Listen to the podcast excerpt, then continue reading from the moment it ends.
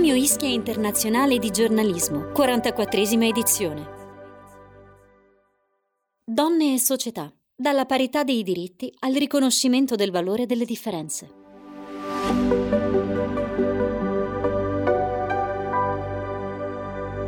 Ascoltiamo adesso Cristina Manetti, premio Ischia comunicatore dell'anno nel 2021. Rajae Besaz, giornalista ed inviata di Striscia la notizia di Canale 5 e Claudia Conte, imprenditrice culturale. Buongiorno e ben arrivati a questo appuntamento che aspettavamo con tanta, tanta, tanta impazienza. Donne, società e parità di diritti, riconoscimento del valore delle differenze. Abbiamo un'opportunità grandissima per riflettere sulla parità di genere e come possiamo tutti lavorare insieme per costruire un mondo più giusto e inclusivo. Qui con me due donne in prima linea, Claudia Conte, conduttrice e opinionista Rai La 7, nonché imprenditrice e attivista per i diritti delle donne, e Cristina Manetti, capo di gabinetto della Regione Regione Toscana e vincitrice del premio Ischia Comunicatore dell'anno 2021 donne che hanno combattuto per essere oggi nei loro posti e lo stanno portando avanti ancora. Il messaggio non è finita se siamo ancora qui a parlarne e perché c'è bisogno del lavoro continuo non solo delle donne ma anche degli uomini, perché io ci tengo particolarmente a questo piccolo dettaglio, perché gli uomini se non sono al fianco delle donne eh, in qualche modo vengono esclusi e facciamo quello che le donne hanno subito per secoli. Iniziamo da un premio importante che si svolge anche quest'anno a Venezia eh, con tutte le star del mondo per parlare di donne, Women's Award, vero? Sì, intanto buongiorno a tutti. Ecco, condivido perfettamente quello che ha detto l'amica. Ecco, io credo molto nella leadership femminile.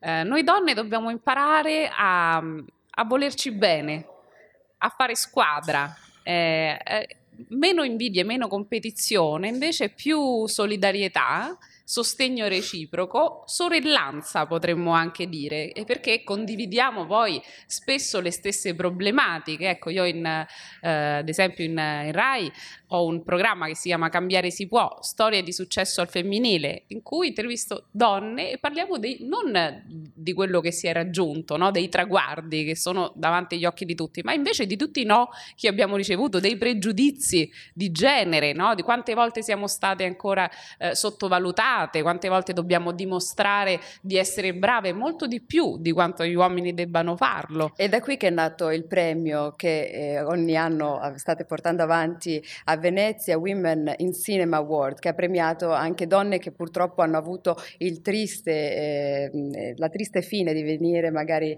a mancare ai loro affetti per aver deciso di fare dei film, di portare avanti delle battaglie. L'anno scorso avete premiato proprio questa giornalista turca che è stata condannata condannata a 18 anni di reclusione per un film che non ha mai girato. Il cinema quindi può aiutare in questa battaglia. Sì, allora questo premio che si chiama Women in Cinema Award, la, quest'anno c'è la settima edizione con il Ministero della Cultura, sono felice insomma di averlo eh, ideato e, ed è un premio che eh, è fatto da donne ed è per le donne, un'academy tutta al femminile eh, si svolgerà la cerimonia di consegna dei premi all'Hotel Excelsior al Lido di Venezia, quindi il 5 settembre. Eh, premiate eccellenti, non soltanto attrici e registe, ma anche le maestranze del cinema, perché ecco, non dimentichiamo che spesso ci sono figure professionali eh, altamente specializzate, molto competenti, che magari sono poco sotto i riflettori, certo. ma che invece fanno grande il nostro cinema, fanno grande eh, la nostra Italia. Ecco, negli altri, negli nelle scorse edizioni premi ad Anna Fendi, Alberta Ferretti, Paola Cortellesi, Carolina Crescentini, sempre però, come diceva l'amica Raja, eh, dedicato al sociale, quindi un anno eh, dedicato ovviamente alle sorelle ucraine, che eh, sono quelle che sono più in difficoltà, dobbiamo dirlo, perché oltre ad avere lo strazio di avere i propri eh, mariti in, in, guerra e quindi sempre con, con l'ansia di poterli, non poterli più rincontrare, incontrare hanno anche il peso di dover invece aiutare i genitori, gli anziani certo. e i bambini ad andare al sicuro in paesi diversi dal proprio, quindi dover lasciare tutto tutto e cercare di ricostruirsi una vita e noi dobbiamo fare questo, cercare di, di aiutarli no? ad avere una nuova casa. Poi eh, è stato dedicato alle donne iraniane, perché altro tema importante è purtroppo quello che sta accadendo eh, in Iran, in cui eh, purtroppo si è tornati indietro di, di, di, di, un secolo e le donne non hanno più mh, diritti, ma c'è in corso una grande rivoluzione, la rivoluzione eh, delle donne, dei giovani Ecco, è bello vedere che c'è tutta una, una generazione nuova che ha voglia di lottare per, per i propri diritti, contro ogni tipo di, di discriminazione, per, per, la libertà. Eh? Infatti, Women Life Freedom no? è proprio questo il, il tema principale. Però e parlando poi... di donne afghane e iraniane, si rischia spesso di, di occuparci dell'argomento noi come giornalisti e attivisti, ma poi dimenticare dopo un po' perché non è più di moda quell'argomento. Le donne afghane erano al centro dell'attenzione anche qui in Occidente a un certo punto abbiamo smesso di parlare di loro. Io personalmente no perché continuo a fare eh, la lotta per tutte le donne, soprattutto per quelle dimenticate come quelle afghane e mi dispiace eh, dover ammettere che lo stesso destino triste sta aspettando a quelle iraniane perché ultimamente il tema sta pian piano scemando e ce lo stiamo dimenticando, no? Con, eh, pur, come è successo per altre guerre e altre situazioni spiacevoli. Sì, è vero, abbiamo le donne afghane, le donne ucraine, ora le iraniane. Le iraniane sono 40 anni che combattono per questo. Ci sono le nonne, le figlie e ora le nipoti. Ed è la cosa bella, come diceva Claudia Conte prima, è vedere nelle piazze tutti i, i fratelli, i cugini, gli uomini che combattono a fianco delle donne, perché ricordiamoci sempre che la parità di genere non è una battaglia di donne per le donne, è una battaglia che dobbiamo combattere tutti insieme, perché laddove la parità di genere raggiunge, come dire, eh, un gradino superiore, è una società più ricca, il welfare ne beneficia e stiamo tutti meglio. Quindi è una battaglia per un mondo migliore. Sembra quasi una frase no, fatta, ma è questa la realtà e sono la realtà che è dimostrata dai numeri e dagli studi, perché appunto le società dove si sta meglio e la donna è più realizzata sono società migliori. C'era una, qualche giorno fa pubblicato sul quotidiano La Stampa un, eh, una classifica del World International Forum che purtroppo ci dice, ci racconta che l'Italia è scesa al 79 posto sul gender gap. Eh. È scesa perché Vediamo analizzando quella classifica che sono stati premiati quegli stati, spesso nord europei, che hanno saputo investire nel welfare e anche nell'alleggerimento del carico familiare, che spesso va a beneficio delle donne. Ecco, io con orgoglio voglio dire che la regione toscana è la prima in Italia. Lì vogliamo arrivare. Ecco, ecco allora mi fermo. Eh, benissimo. Bravo. Cristina sulla parità di genere ha lottato tantissimo e la tua nomina come prima donna al capo del gabinetto del presidente mh, è un momento storico e state facendo tantissimo, avete molti progetti Inizia da quello che hai più a cuore. Allora, racconto diciamo quello che è il cappello che poi li, li, diciamo, li copre un po' tutti, li vuole raccogliere tutti quanti ed è la Toscana delle Donne, un progetto sulla parità di genere a sostegno della donna, una casa ideale per tutte le donne toscane e non solo. Un progetto che nasce per voler valorizzare raccontare meglio quello che in realtà la regione toscana fa già da tanto, da tanti anni e devo dire è eh, in tanti progetti è stata la prima, la prima in Italia è la prima in generale e quindi era giusto, pensato fosse giusto raccontarli al meglio perché spesso è importante anche poter valorizzare quello che facciamo. Quando dico questo penso alla narrazione di tante cose. Abbiamo il codice rosa, bene, il codice rosa la Toscana è stata la prima in Italia. Abbiamo la sanità di genere, la regione toscana è stata la prima a introdurre il concetto di sanità di genere in sanità. Um, abbiamo tutto un progetto portato avanti da Arti, che è la nostra agenzia del lavoro, che reintroduce le donne vittime di violenza all'interno del mondo lavorativo, un progetto molto importante. Stiamo lavorando ad un percorso di libertà che possa aiutare le donne a raggiungere quell'indipendenza economica laddove sono già seguite da centri antiviolenza. Cioè abbiamo davvero tante cose era giusto. L'indipendenza economica, uno sì. degli argomenti che permette di liberare le donne da, da, eh, dai legami che a volte si trovano forzatamente a dover vivere, perché una donna che oggi non ha ancora la parità salariale non può liberarsi da rapporti e da magari uh, relazioni tossiche perché poi magari hai figli e pensa come mantenere i figli. Uno dei punti su cui bisogna lavorare in questa società e ancora nel nostro amato Occidente è la parità salariale. Sì, infatti ecco, proprio in questi giorni è stato approvato un importante progetto che già fu siglato diversi anni fa e adesso è, è, è, diciamo, è venuto alla luce, che si chiama Microcredito di Libertà. Eh, promosso dalla Caritas e dall'ABI, dal Ministero per le pari opportunità e la famiglia. Quindi è bello vedere quando c'è una rete, un network tra diversi stakeholder del paese che fanno sistema, cioè su certi temi bisogna essere uniti, non esistono colori politici, non esistono discriminazioni alcune, perché alcuni temi sono importanti per la società intera e quindi fare scontro su, su, su per esempio, sui diritti delle donne o sui diritti umani eh, non ha senso. Ecco. E Microcredito di Libertà quindi è un'operazione secondo me molto importante perché aiuta le, le donne vittime di violenza eh, a rifarsi una vita, quindi a sfruttare, individuare i propri talenti e poi avere un'opportunità di, di, di avere una propria impresa finanziata appunto dal, da questa attività di microcredito e, e, quindi sfruttare i propri talenti e metterli al servizio poi della, della comunità, quindi Però... dare lavoro ad altri. Mi permetto che spesso si dà eh, alle organizzazioni, alle associazioni, alle ONLUS eh, questo lavoro, questo arduo da lavoro, mentre la Toscana è una regione che si sta impegnando perché le istituzioni prendono la loro responsabilità, quella di trainare la società, non lasciando al volontariato un ruolo così difficile, quindi solo buon, al buon cuore del prossimo di poter aiutare le donne. Perché non qua è volontariato, bisogna... però microcredito. No, no, eh, in questo caso ci sono delle, come il microcredito, delle iniziative molto importanti, ma quando si tratta di violenza, di liberare le donne, di rimetterle nel mondo del, del lavoro, eh, spesso ci sono le associazioni che le prendono a carico. Io credo personalmente che siano le istituzioni che devono iniziare a pensare a questo argomento perché riguarda lo sviluppo di un paese e dalle donne anche che parte, riparte il paese. Noi dobbiamo orientare le politiche regionali, nel nostro caso, nel caso della Toscana, ma in generale le politiche orientare verso una parità di genere. Ce lo dice l'Europa. L'Europa insiste molto su questo punto, è uno dei temi centrali.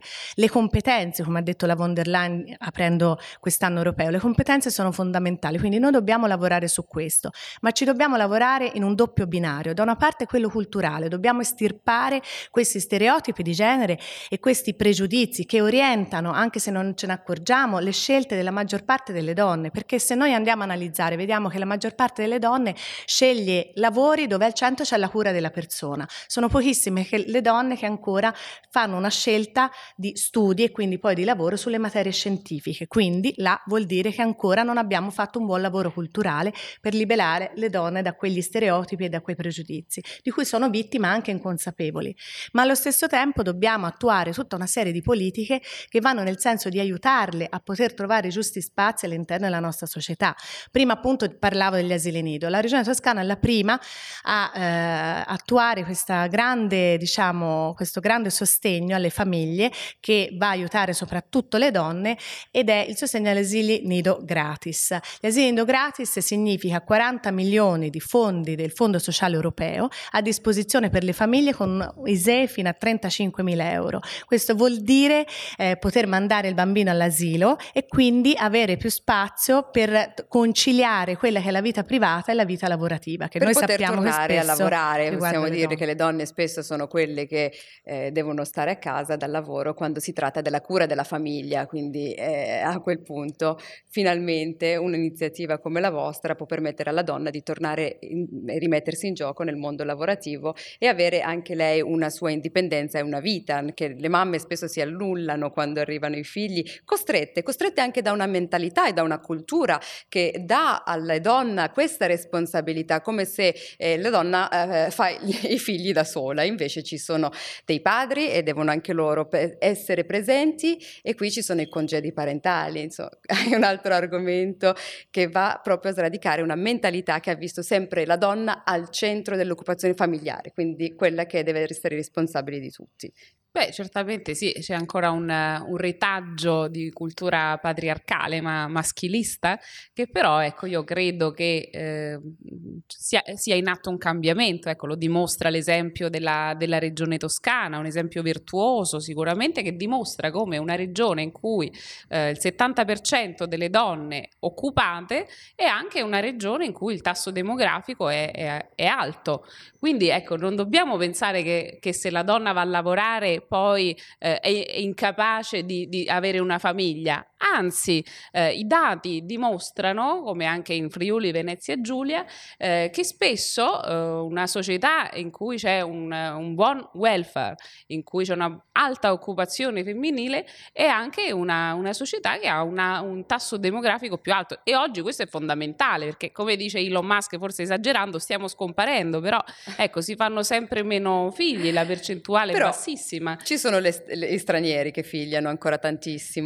Io sono un'eccezione, sono l'unica straniera che non ha figliato e non sa neanche se figlierà, però devo dire che contribuiscono soprattutto in Italia. È una società che sta invecchiando, quindi ecco, fare politiche che possano aiutare eh, le famiglie, eh, eh, queste sono esigenze concrete, cioè la politica deve fare questo, deve mettere le priorità dovrebbero essere quelle delle maggioranze, no? quindi vedere che le famiglie hanno problemi problema ad arrivare a fine mese, eh, che i, i, mutui per la BCE che ha alzato i tassi di interesse si sono alzati tantissimo, eh, che appunto le donne non hanno magari ancora le certo. reali pari opportunità. Queste sono uh, priorità. Vogliamo no, essere paese. molto positivi, vogliamo pensare bene del nostro paese. Anche l'ottimismo del, aiuta. L'ottimismo aiuta tantissimo, parte tutto anche da quello che maniamo, adesso non per parlare di fisica quantistica, ma siamo energie, quindi vogliamo pensarla in questo modo, ma bisogna attuarle le cose. Se eh, oggi ci è stato chiesto questo talk e se da nove anni anche attraverso eh, Striscia la Notizia continuo a parlare del gender gap e di tutte le problematiche che riguardano le donne, vuol dire che in Italia e nel mondo c'è bisogno di lavorare per arrivare a un'uguaglianza. Nel mondo ancora di più, mi viene da dire, noi siamo fortunati che viviamo in Occidente in cui c'è democrazia, in cui le donne sono rispettate, poi ci sono ovviamente i gravissimi casi di violenza, eh, di femminicidi, ecco i dati del Viminale riportano che ogni, eh, ogni tre giorni una donna viene, viene uccisa, quindi questa è, è un'emergenza a cui dobbiamo sicuramente porre rimedio, è stato infatti introdotto anche il DDL femminicidio recentemente recentemente eh, proprio per rafforzare la tutela verso le donne, eh, prevenire, come diceva eh, Cristina, ecco, è importante che, che ciò avvenga anche nei primi anni di età. Io credo fortemente al, al, ruolo della scuola, al ruolo della politica e rafforzare il patto scuola, politica e istituzioni. Famiglia, aggiungerei. Famiglia, assolutamente. Ecco, eh, anche il dialogo tra eh, professori e genitori no? dovrebbe essere forse un pochino più costruttivo. Prima si parlava di intelligenza artificiale, anche lì forse un limitare alcuni, alcuni casi, no? perché non possono accadere eh, quello che è successo agli youtuber di, di Casalpalocco, in cui eh, i social contribuiscono a diffondere messaggi negativi che poi portano a, a, a, al male. Possiamo dire che ritornare alla famiglia come centro, eh, al centro di tutto, che ruota intorno alla società, potrebbe essere anche una soluzione, soprattutto per i giovani. Eh, perché i valori anche i genitori esatto i valori che noi continuamente chiediamo ai, ai, giovani ai giovanissimi ai ragazzi sono magari gli stessi valori che gli adulti hanno perso Bisogna lavorare, sì, cercare di... anche perché questo lavoro culturale è, mm, è, importante. Le Nazioni Unite ci dicono che un recente studio che ci vorranno 300 anni per il raggiungimento della parità di genere. Non so immaginare 300 anni sono tanti, Non ci saremo, vero? No. Noi non ci saremo. Io ne ma... leggevo 60 in Italia però, eh? forse eh, nel ma mondo. Allora guarda, ne ho letto un altro, parla di 120, sempre citavo la classifica di prima 70, dove siamo 79esimi.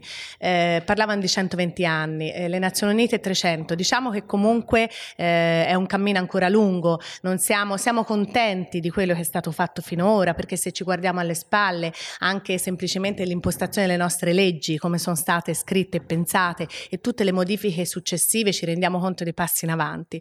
Però i dati eh, ci dicono che ancora c'è tanto da lavorare, dai dati sulla violenza di genere, ad esempio, ma non solo, a quelli che citavamo prima dell'impiego femminile quant'altro, anche perché non, ricord- non dimentichiamoci mai che noi donne costituiamo più del 50% della popolazione, quindi ci devono prendere in considerazione.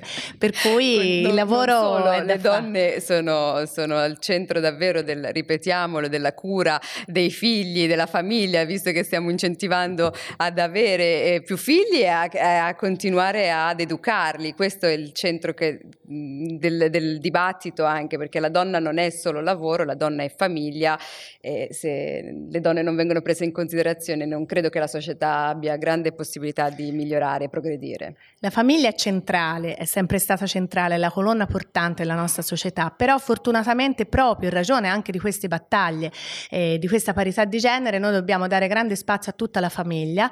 Oggi come oggi abbiamo due genitori spesso impegnati sul lavoro e quindi anche questi figli possono far conto e avere sostegno dalla madre, che è la madre centrale, ma anche dal padre. Quindi sono molto contenta di questo, è giusto che sia così, altrimenti queste battaglie perderebbero quasi di senso. Abbiamo detto una battaglia che va combattuta insieme, uomini e donne, e questo a 360 gradi.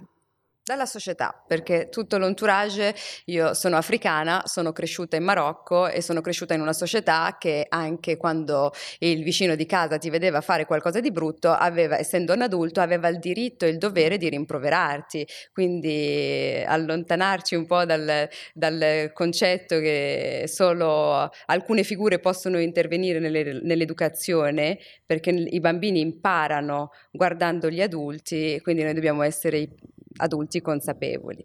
La Toscana ha un sacco di donne che ha voluto portare dentro un libro. Mm. Un libro... Colgo l'occasione, infatti, esatto, se posso, vogliamo... visto che mi dai un po' questa possibilità di dire che la Toscana, in questo progetto, all'interno di questo progetto, la Toscana delle donne, ha creato un sito, un sito dedicato interamente proprio alle donne. In che senso? Dove le donne lì possono trovare tutte quelle che sono le politiche di cui abbiamo accennato prima, orientate eh, dove possono trovare ad esempio bandi dedicati alle donne, premialità dedicate alle donne, dove possono trovare tutto quello che la Toscana fa in merito alla sanità di genere, eh, indicazioni proprio specifiche e anche tante storie perché il senso di questo progetto è anche valorizzare le tante donne che hanno fatto cose belle, cose da raccontare che vogliamo condividere, perché deve essere anche un momento di confronto, eh, di riflessione, di mettere diciamo sul palco o in piazza quello che facciamo e raccontarci, perché dobbiamo veramente creare, come diceva Claudia prima, anche una solidarietà, dobbiamo darci una mano in questo senso, è molto importante. Quindi la Toscana delle Donne è anche questo. Visto che c'è un po' di pubblico che ci segue anche sui social, Possiamo sì. farlo vedere questo sì, sì, libro. Questo è così. Ecco, questa è stata la prima edizione del festival La Toscana delle Donne che è stato a novembre scorso lo riferiremo il prossimo novembre, e dove appunto raccontiamo storie, eh, un'attenzione dedicata allo sport. L'anno scorso Maria Sole Ferrieri Caputi, la prima arbitro donna di Livorno ad arbitrare in Serie A, fu un momento davvero bello da condividere perché è stato un traguardo eh, importante, come si capisce, in un mondo che era un po' chiuso. Lei è stata la prima e quindi era giusto festeggiarlo e condividerlo, perché c'è bisogno anche di dare sostegno, esempi, di esempi sperando che quelli che sono le prime volte diventano le prime, diventino le prime di tante altre volte. Nel nostro podcast ci sono anche gli effetti speciali e gli applausi. E così que- tante altre cose, perché da, da Maria Sole quest'anno avremo eh, le, le, ragazze della Savino del Bene che ci rappresenteranno in Europa e quindi saranno loro le protagoniste sportive del prossimo festival. Abbiamo tante, tante persone che devo dire si sono prestate eh, um, in maniera dire, felice di partecipare a questo progetto perché forse ora è il momento, è ora il momento veramente di mettercela tutta perché vedo le persone che riescono a capire, a comprendere, a sentire di più, più di prima anche questo tema. Quindi noi dobbiamo davvero coglierlo questo momento e fare eh, il più possibile.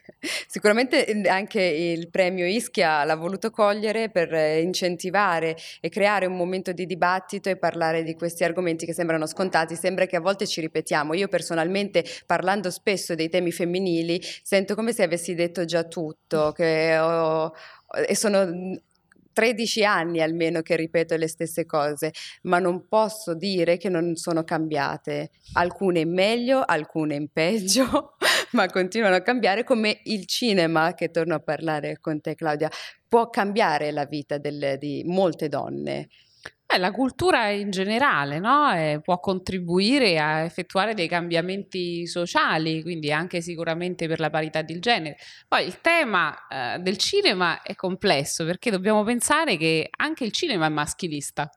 La maggior parte dei prodotti cinematografici ha come protagoniste storie di uomini quindi anche questa narrazione andrebbe un pochino cambiata, ma in generale l'arte no? ancora questo, questo retaggio. Le statue, tutte le statue che vediamo nella nostra bella Italia sono quasi tutte con personaggi maschili, quindi bisognerebbe anche introdurre nuovi esempi perché le donne della nostra storia sono uh, a un certo punto rimaste nell'ombra, eppure abbiamo avuto grandissime donne, donne eccellenti, eh, che però appunto sono state sempre sempre messe in secondo piano magari rispetto ad altri personaggi. Quindi riscopriamo anche le grandi donne della storia per eh, riprendere il, il, cammino che loro hanno intrapreso, ecco, è come un testimone che ci dobbiamo trasmettere. Io vado spesso nelle scuole a parlare con le bambine e mi, mi, piace vedere che loro cominciano a capire che non esistono mestieri da maschi e mestieri da femmine e che tutti possono avere il diritto di, di realizzare qualsiasi obiettivo senza nessuna discriminazione, eh, almeno le, riguardante il genere, perché non ha veramente senso. Quello che non, non riesco invece a capire è come mai eh, eh, loro sanno benissimo che non esistono mestieri da maschi o da femmine, ma decidono comunque alla domanda cosa vuoi fare fare da grande, scelgono mestieri ancora no, legati a uh, schemi femminili, quindi vogliono fare le stiliste e, e, ci sono poche che dicono voglio fare l'ingegnere, no? mm. eh, forse, oppure la politica, forse perché le role model no, non ci sono. Ora stanno arrivando, anche semplicemente in politica. Abbiamo per la prima volta una Presidente del Consiglio donna, una segretaria di, di, di, di PD donna, magari una bambina eh, potrà un giorno dire, vedendo la Meloni e la Schlein, che vuoi fare da grande, voglio fare la, la, la Presidente del Consiglio. Prima non c'era questa prima donna che non ci dava la possibilità di vedere come possibile no? questa, questa impresa, considerata quasi un, un'impresa. Quindi il fatto che ci siano donne in questi ruoli è, è, fondamentale. Aspettiamo anche Presidente della Repubblica donna, questo sarà, sì, sarà, il prossimo passo, chissà che con la riforma costituzionale non avvenga. E soprattutto io spero personalmente di non festeggiarli più come dei primati, ma eh, far esatto. sì che diventino la Normale. normalità, che vogliamo persone che hanno eh, tutte le carte in regola per occupare determinate posizioni, non le quote rosa. Io eh. personalmente da donna mi offendo quando sento parlare delle quote rosa rosa. Sono d'accordo con te. Allora, le quote rosa secondo me o valgo o non valgo per fare un, un senso eh, quando furono introdotte, quindi con l'Ella Golfo era un, uno strumento di contrasto al monopolio maschile. Senza questo obbligo non ci sarebbe stata la, la possibilità di ricoprire quei ruoli, quindi esatto. aveva veramente C'era grande, grande significato. Forse oggi, eh, in cui le, invece le, le opportunità eh, ci sono per tutti, ha meno senso questa, questa cosa e conta il merito. Certo, alcuni dicono, ok, ma se io ven- nasco in un contesto svantaggiato, eh, come faccio a dimostrare il, il merito che forse potrei avere se non ho l'opportunità di dimostrare al mondo che io ho questo merito. Eh, e quindi ecco, il welfare in quello può, può incidere un sostegno um, a, a, con borse di studio, magari più borse di studio, per, per incentivare questi talenti, farli, farli, crescere, dare queste opportunità.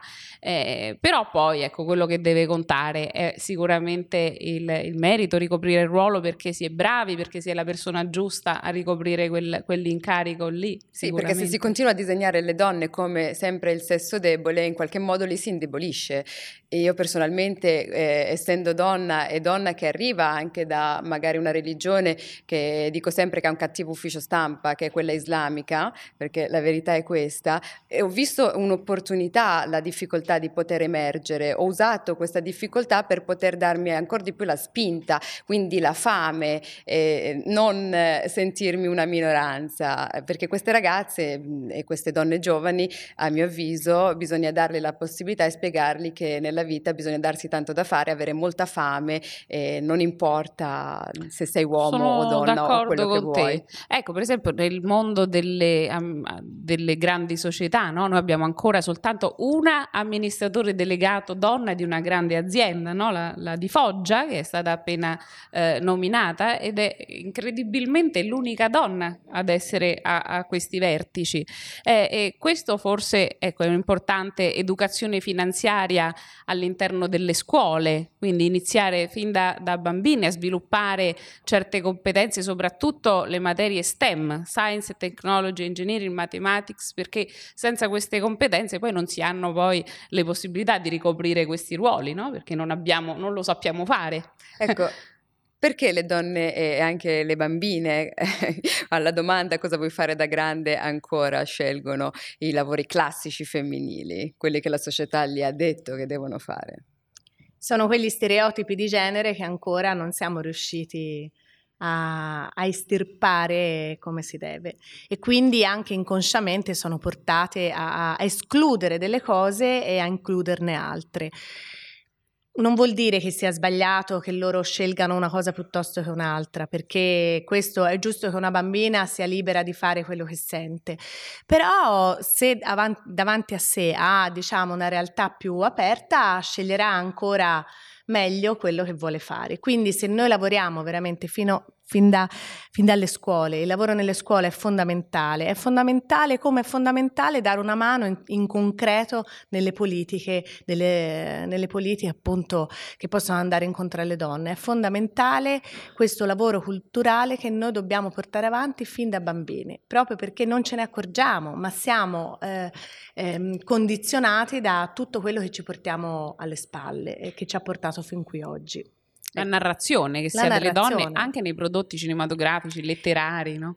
Su questo voglio infatti venire dietro al tuo ragionamento. Il cinema è fondamentale perché il cinema è un mezzo di comunicazione di massa molto importante e lì un lavoro grande si può fare. Noi eh, come Toscana delle Donne abbiamo collaborato in un progetto bellissimo, lo voglio dire perché l'ha creato una fiorentina e quindi sono orgogliosa di questa cosa e si chiama Chiara Tilesi ed è We Do It Together, è la prima casa di produzione no profit creata eh, a Los Angeles e lei porta avanti questo progetto da anni anni insieme a grandi attrici, perché in America c'è un forte movimento eh, sul gender gap, eh, Eva Longoria, Gina Davis, tutte grandi star, no? abbiamo fatto una bella iniziativa, è venuta Milly Carlucci, perché comunque si può lavorare anche sul modo di concepire il cinema, dove la donna non sia più l'oggetto, ma sia il soggetto. Questo Dobbiamo vale invertire completamente la cinema. narrazione. Certamente loro stanno lavorando, il loro film è andato anche agli Oscar, nella cinquina degli Oscar per ehm,